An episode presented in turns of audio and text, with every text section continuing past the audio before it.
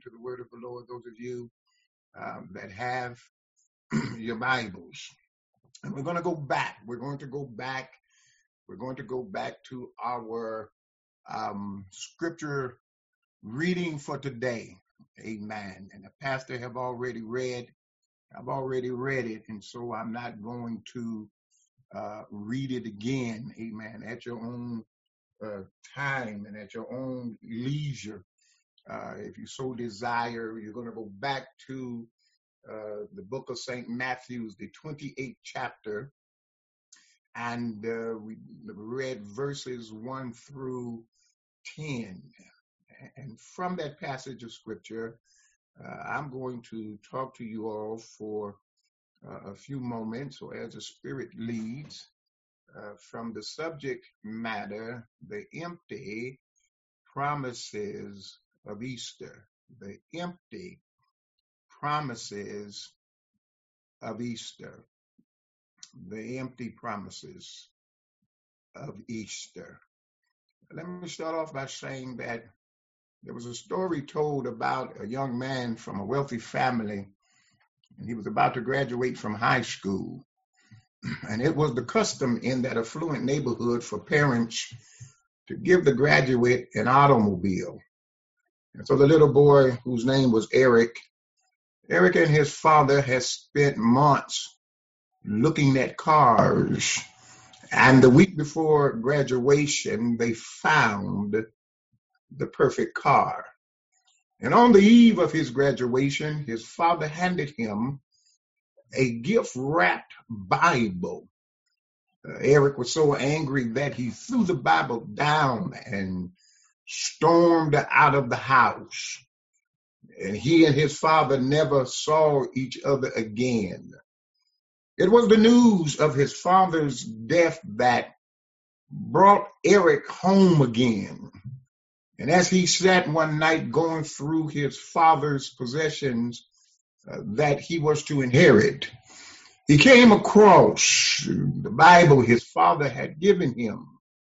He brushed away the dust and opened it to find a cashier's check. Yes, dated the day of his graduation in the um, same amount of the car they had chosen together. You know, as I thought about this story, I couldn't help but wonder how many people in this world have done the same thing to God, literally tossed aside a wonderful promise because they didn't understand it or they didn't believe that it was possible. I think you would agree with me that in our world we are taught uh, that if it sounds too good to be true, it probably is. And so many of us, so many of us have been taken in by empty promises, empty promises that sometimes we become leery of anything or anyone that tells us that we can have something for nothing. Well, I need you to understand that the world simply doesn't work that way. But I have good news here today because you know what? God does. Because God never made a promise that was too good to be true. Uh, the fact of the matter is, and the truth of the matter is that the world is full of empty promises. We watch TV and all the advertisement tell us that we can be happy, sexy, rich, or famous if we only purchase a certain product. It doesn't take long before we have been fooled enough to know that the world promises are full of emptiness. But I stop by here to let you know that God is different. Instead of promises full of emptiness, on Easter, he gave us emptiness that is full of promise. I don't want you to miss, I don't want you to miss that. I'm to say it again because instead of promises full of emptiness, on Easter, he gave us emptiness that is full of promise. Ah, today I like ah, for us to think about the promises of Easter. And there are at least three of them. There are at least three that I want to deal with as quickly as possible here today. And when I look at the three, when you read in the text, when I when I look at the three, each promise is marked by something empty. Well, what are you talking about, Pastor? Well, when you read it, first of all, I see an empty cross. And then secondly, I see an empty tomb. And then thirdly, I see empty burial clothes. It is the very fact that each of these is empty that assures us that God's promise is real because they couldn't hold Jesus because he couldn't be contained to the cross or the tomb or even uh, his burial clothes.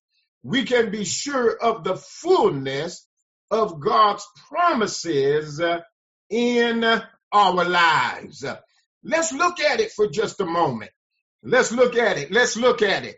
First thing I want to observe, I want to observe the empty cross. The empty cross. Yes, yes, because the cross was empty. We have the promise of forgiving sins. Let's go back. Let's go back. Let's go back if we can. Uh, briefly to that first Easter morning. It is early morning, according to scripture. Dawn, but the sun has not risen.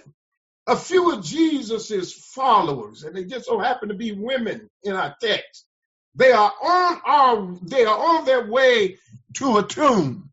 And it is the tomb where Jesus was buried. They had been walking now for about a half an hour. The conversation is subdued. The task before them is a sad one. They are going to anoint the body of Jesus. And so as they come to the top of a rise in the path, they all stop, motionless and quiet. They stare off in the distance. And as we look with them, I want you to look, I want you to put on your spiritual eyes here today. Because as you look with them, let's look off to the right. Just outside the city stands a gruesome reminder of the events of just a few days ago. Do you see it? Do you see it? Do you see it? Over there, over there on, on top of the hill that the locals are called the skull. I see three crosses. Y'all see them? I said, I see three crosses. Yesterday was the Sabbath. So nobody had yet removed them. So there they stand, an empty reminder of the horror of Friday the one in the middle. I want you to look. Look at the one in the middle. That is the one that I want you to see. That's the one that Jesus hung on. Take a take a close look with your spiritual eyes. Take a close look and look up at the top. Those blood stains are from the crown of thorns that was crushed into Jesus' skull. The stains on the ends of the crossbar. They came from the nails that were driven in his hands. Can you see it? The main beam. It was soaked in blood. Blood from his back. Blood that uh, was bled when the Roman soldiers beat him. Hallelujah. With a cat of nine tails. There's also his stains from the blood that poured from his side when another Roman soldier ran a spear through his side to see if he was dead. I want you all to know that when you look at the cross, uh, don't ever believe anyone who tries to tell you that he was just faking. Oh no, there's no question here today. I stopped by to tell you Jesus was dead. The soldiers knew it. The Romans knew it. The Jews knew it. Together they made up a lie that the disciples stole the body. Can you imagine? Can you imagine? 11 fishermen overpowering a company of Roman soldiers, moving a two ton stone and, and stealing the body of Jesus just so they could claim that he had come back to life and then willingly died to protect that lie. You got to understand that they try to conjure up something. But I need you to know here today that Jesus really did die. And that is why I want you to see the cross this morning because it is the place where where he died. But today the cross is empty. I think somebody ought to shout the cross is empty. And, and I don't know about you, but I'm glad that the cross is empty. The cross is empty of Jesus's body, but guess what? It's full of God's promises. It's empty, yet it's full. It's empty of his body, but it's full of his promises. And the empty cross means that it's full of hope for you and I. Yeah, the promise of the empty cross is that you and I stand forgiven, that He has forgiven our past sins, He has forgiven our present sins, and He has also forgiven uh, our future sins. And because it was on that cross that Jesus paid the penalty for our sins.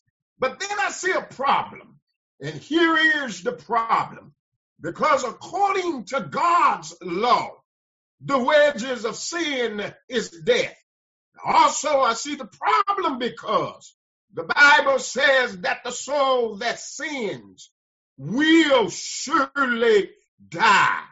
Because we have sinned, whether you know it or not, we deserve God's just punishment.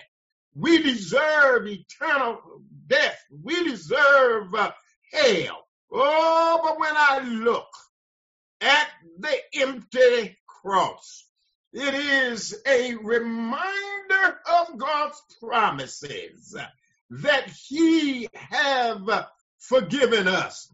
On the cross, Jesus paid the penalty for our sins. We used to sing a song at the cross at the cross where I first saw the light and the burdens of my heart was rolled away.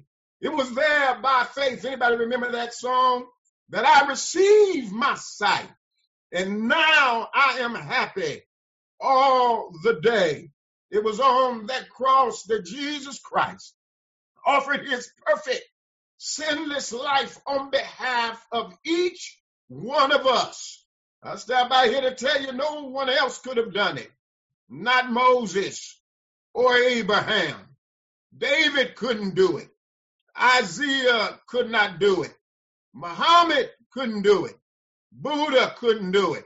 No one else has ever lived perfectly and then offered his perfect life for our salvation. And that is why the Bible declares that there is no other name given under heaven by which we can be saved. And how many of you know that that name uh, is Jesus? At the name of Jesus, Jesus' name has power to heal. It has power to deliver. It has power to set free. It has power to break every chain and every feather. The, the name of Jesus and the blood of Jesus can forgive us of all sins. I don't know about you, but I thank God for that cross in the middle. I thank God for the empty cross. But then as I continue to read, and I don't want to preach too long, but as I continue to read, I saw something else that was empty because it wasn't enough for just the cross to be empty. But then when I continue to read, I saw that there was an empty tomb. And when you see the empty tomb, it's the promise of uh, eternal life. Yeah, let's go back. Let's go back. Let's go back to the women. Let's go back to the women. Because after pausing briefly to view the cross, they continue their way down the path to the tomb.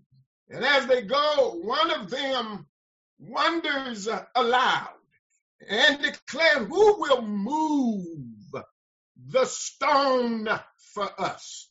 Oh, thank you, Jesus. Somebody, you woke up this morning and you've asked the question, Lord, who's going to move the stone, the stone for me?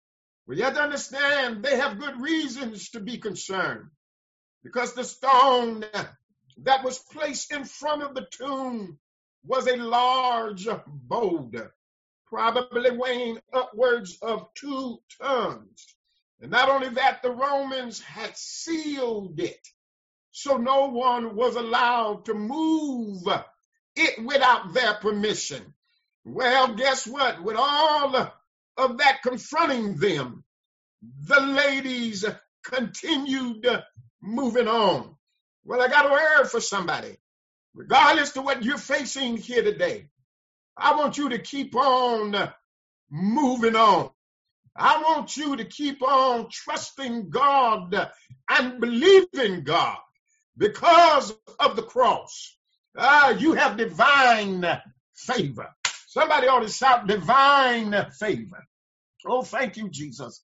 Let me calm down here. I said divine favor.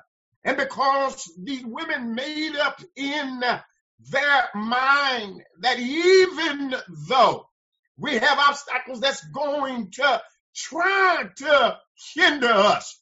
We're going to keep going. And guess what? The minute they made up in their mind, I don't want y'all to miss this. The minute they made up in their mind that they were going to press on, when you read the text, it says, suddenly, oh, thank you, Jesus. Ah, somebody felt that. God's got a suddenly that he's getting ready to work in your life. God has a sudden healing for your body.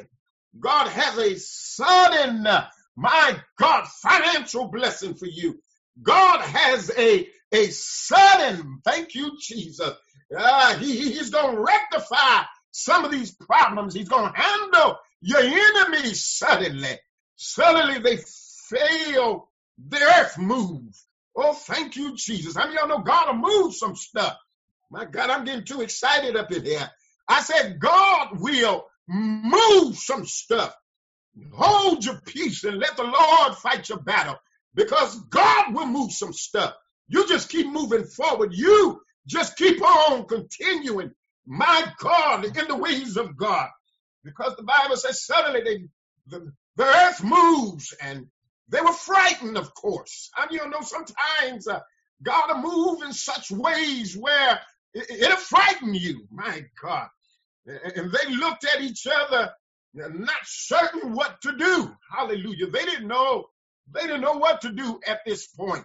But, but, but, but notice something. After a few minutes, things seemed normal. So they continued on their way. Well, I stop by here to let y'all know in the midst of this pandemic, Things are going to get back to normal. It don't matter what they say. Things are going to get back to normal. It was after a few minutes. You have to understand God's time. I feel like preaching, so I better move on here. Listen, you have to understand God's time that when I say in a few minutes, minutes is not even seconds to God.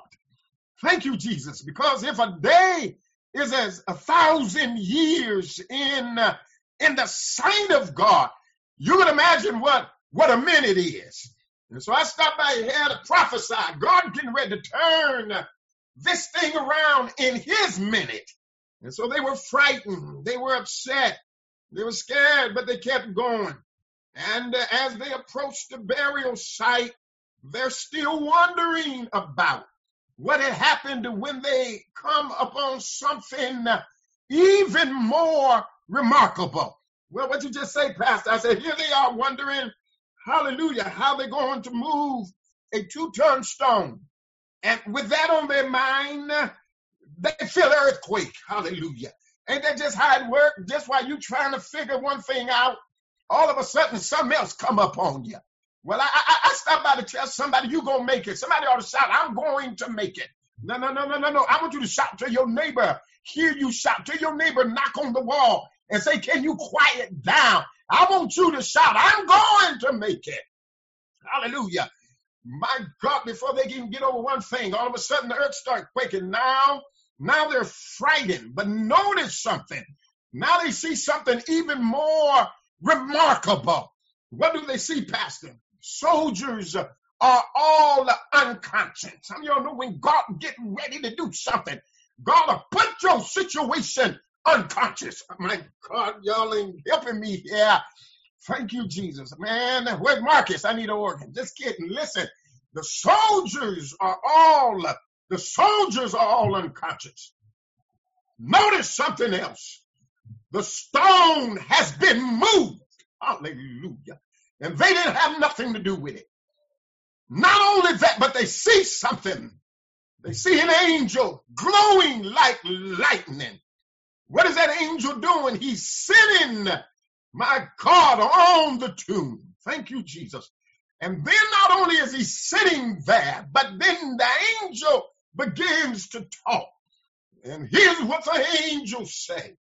Do not be afraid, for I know that you are looking for Jesus, who has been crucified. But he had to tell him he is not here. He has risen. Jesus had risen. In other words, uh, he's alive. Glory. He said the best way I know how to tell you is he's alive. The tomb is empty. And what, what a tremendous promise that holds. For in the fact of the empty tomb, uh, is the truth of the resurrection of Jesus Christ and the promise to everyone of us that we too will be raised to eternal life. Death can't do us no harm. Hallelujah. Death has lost its sting. And to those who know Jesus Christ as their Lord and Savior, you, you understand that death lost its sting. It is no longer something to be feared. What fear is there when we have the promise that one day we will live forever with him in heaven? Somebody asked me, what's the worst? What's the worst?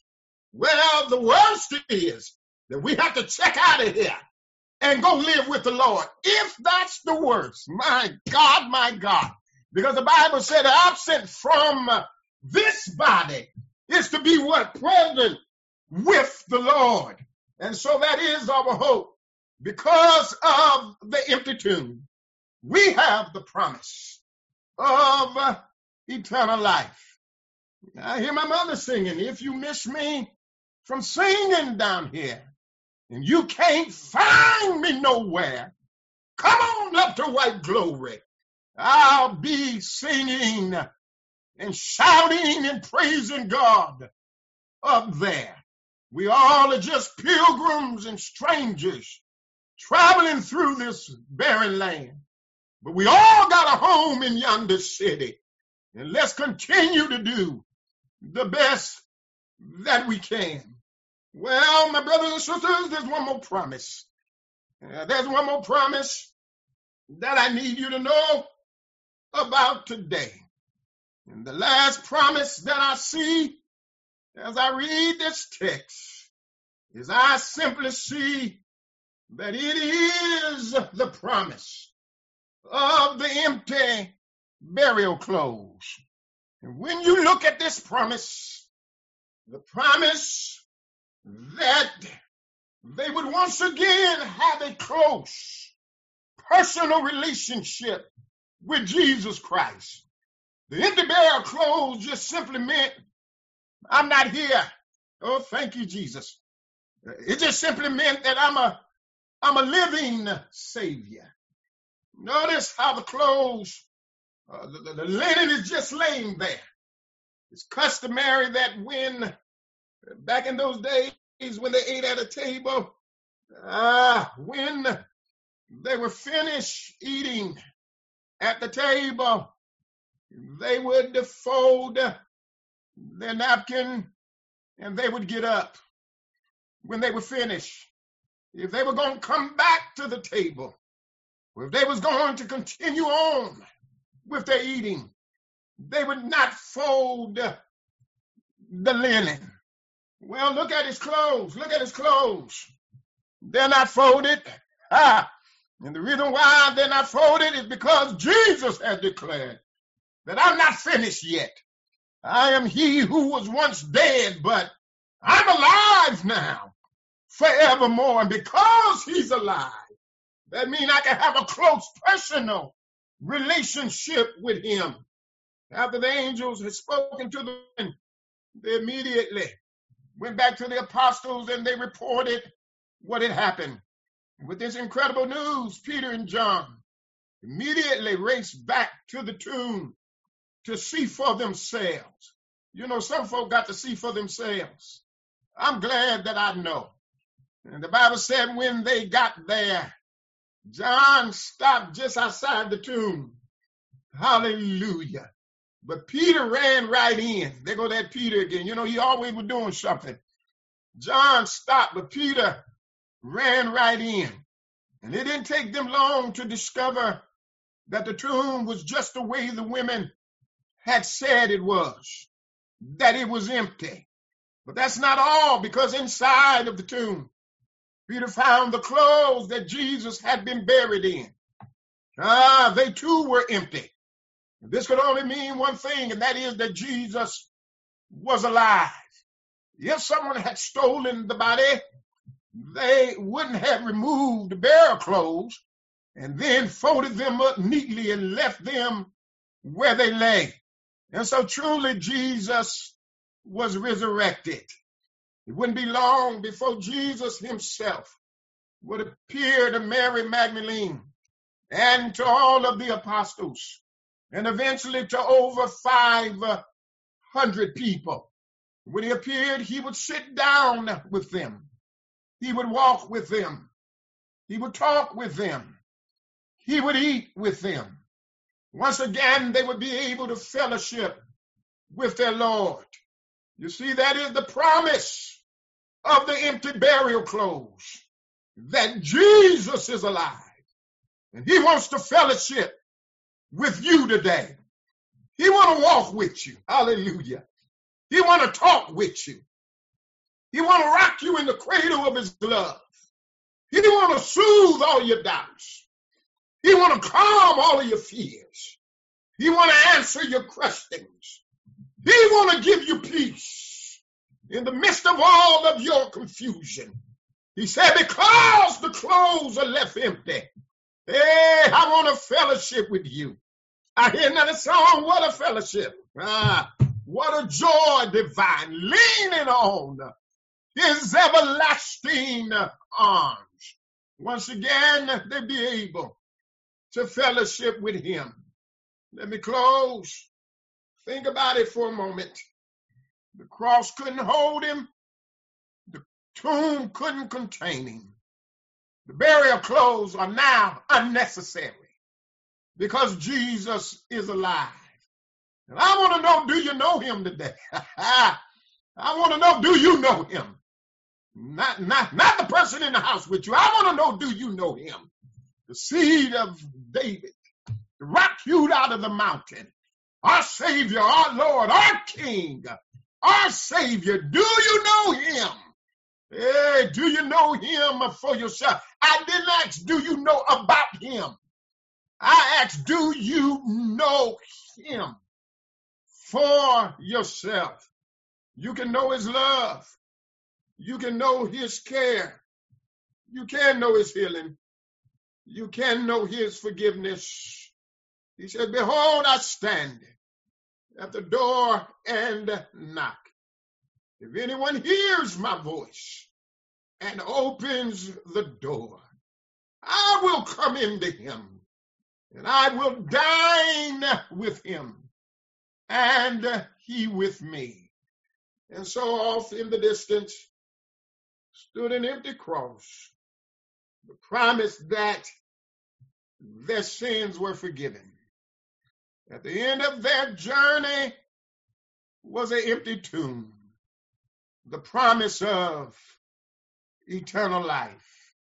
Inside the tomb were empty burial clothes, the promise that they would once again have a close personal relationship with Jesus Christ, their living Savior. The promise that they discovered that day, we too can have today. We too can learn the freedom of forgiven sins. We too can know the promise of eternal life in heaven. And we too can know Jesus Christ as our Lord and our Savior. And because He lives, I can face tomorrow. Because He lives, all of my fears are gone. And because I know, I know who holds the future. Life is worth living just because my Savior lives. Right where you are, oh, thank you, Jesus. Right where you are sitting, God knows. God knows what you need. God knows the burdens that you are carrying. God knows the load that you're under. God knows about the sickness that may be in your body. But how many y'all know God can do it? He can do it today.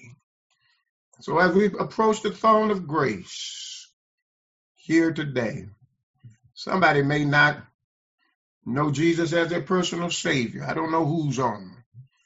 Somebody may not know Jesus as their personal savior. We most certainly want to give them an opportunity on this day to receive Jesus Christ. All you have to do is just admit that you're a sinner. And then guess what? We all was once said need that's under the sound of my voice meet every need. God, if there's one that don't know your darling son Jesus as their personal savior, I pray you draw them before it's too late. draw them in the name of Jesus. I know you can, God, and I know that you will. Bless your people. We shall be blessed. Keep us, God, and we shall be kept. In Jesus' name we pray. Amen and amen. Let the people of God say amen.